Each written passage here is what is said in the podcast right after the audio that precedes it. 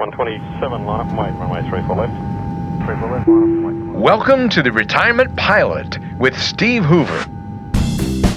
Please discard unnecessary fees and expenses before going through security. Check your emergency fund at the gate and securely stow your well conceived portfolio in the overhead bin. And when we reach cruising altitude, remember you are now free to move about retirement.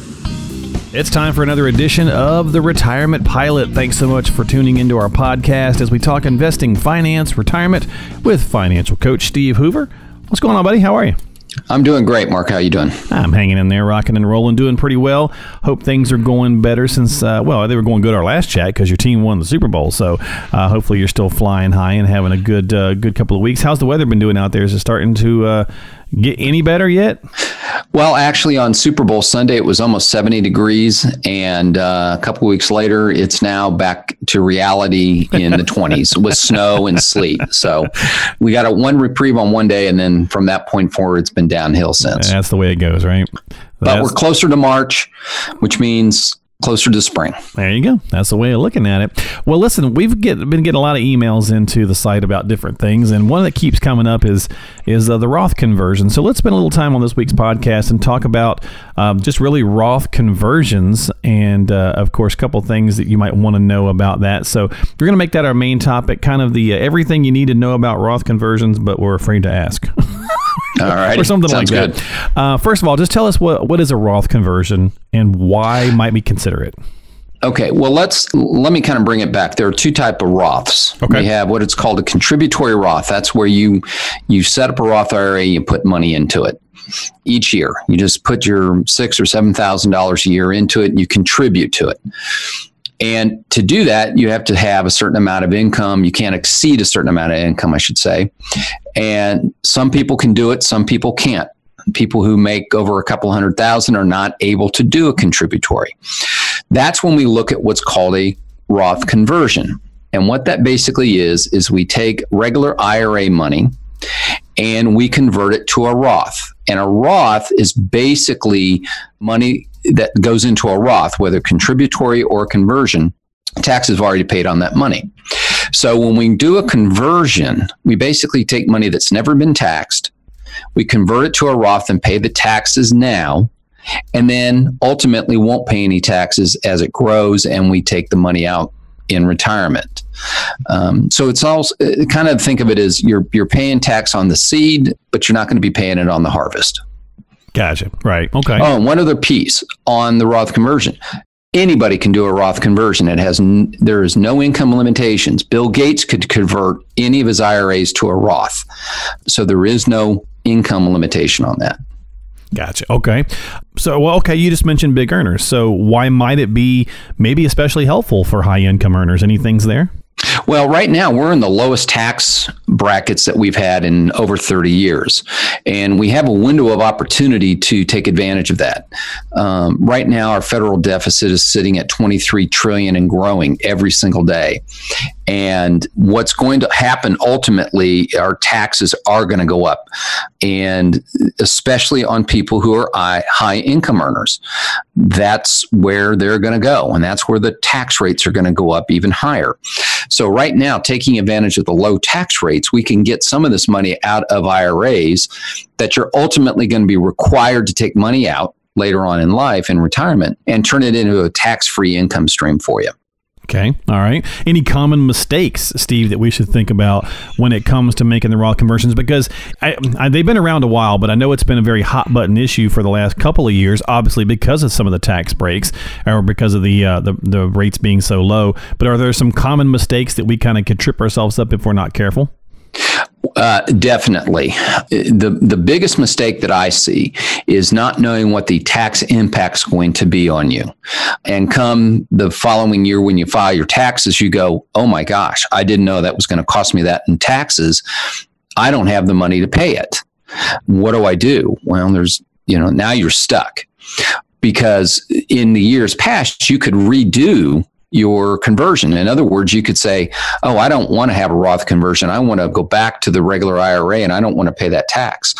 Doesn't happen anymore. The biggest mistake I see now is that people convert and they can't reconvert back because now with the new tax law it says you convert it it's done it's irrevocable and if you don't have a tax person go through and say okay if you convert this you're going to jump three tax brackets and your taxes are now going to be an additional 25000 to do that. And you don't have the money to cover those taxes.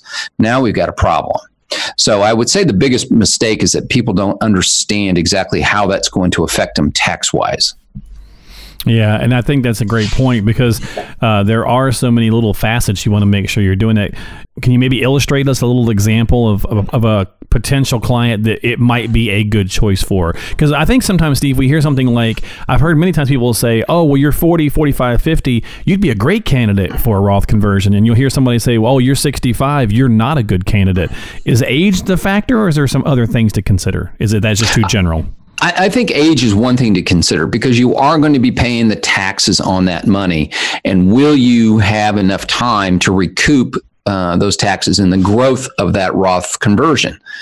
Age does does help because if you're 45 you convert you have a significantly more time to recoup all the taxes that you pay as opposed to somebody who's 65 or 70 so yeah, age just kind of comes into a play. But here's one of the mistakes that younger people make is they go ahead and they convert, but they don't have any other money sitting outside of a retirement account to help pay the tax. So then they end up having to go back into the IRA and use the IRA to pay the taxes on the conversion. And if they're under 59 and a half, they're not only increasing their tax liability, but they also have a 10% penalty. So if you're going to do a Roth conversion, you need to have funds outside of a retirement account to help offset the taxes. Uh, that's one of the biggest things that you have to look at. For an older person, uh, somebody, I shouldn't say older, but somebody who's in their mid 60s or closer to 70, if you're going to do a Roth conversion, um, that's because you're trying to leave that as a legacy to your children or maybe your grandchildren uh, in a tax free environment. And so it, it would make sense at that point for somebody to do that. Um, so it really kind of depends on what your objectives are. And do you have the money sitting outside of a retirement account to help pay the tax? Well, uh, flip side of the coin, okay. Is there any way to cut and dry someone? This is probably not a good idea. Like it may not be for you, or is that again too general? Do you really need to look at each situation? No, I would say the, the the biggest one is do you have money outside of a retirement account to help pay the tax? Okay, gotcha. That that would probably be the the one piece that if you don't have it, don't do it.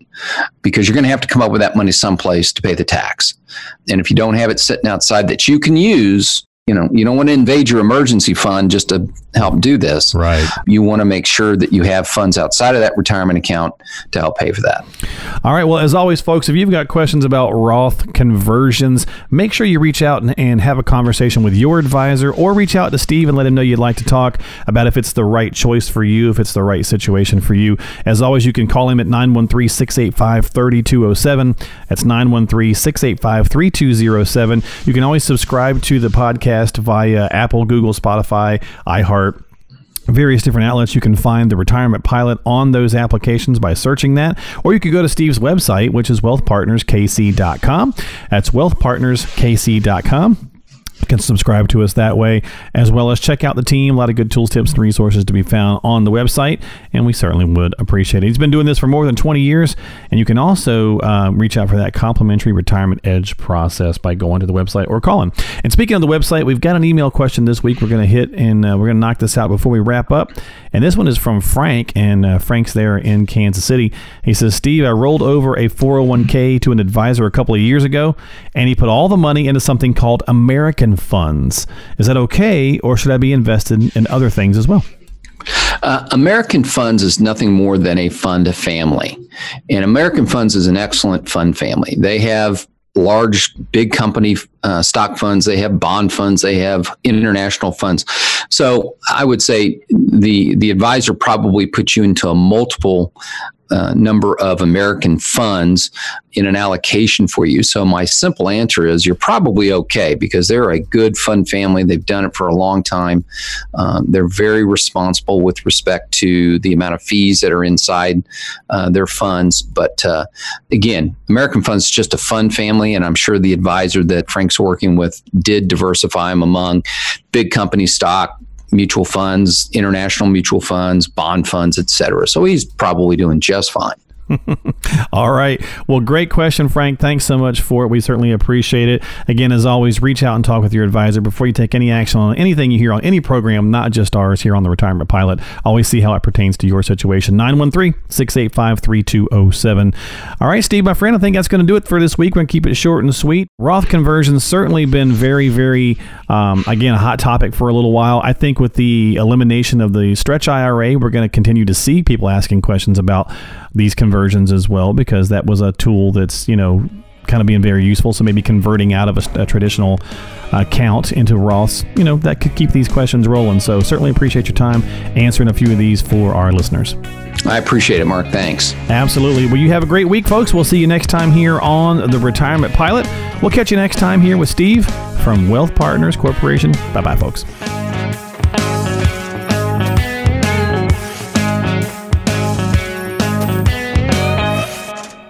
Information is for illustrative purposes only and does not constitute tax, investment, or legal advice. Always consult with a qualified investment, legal, or tax professional before taking any action.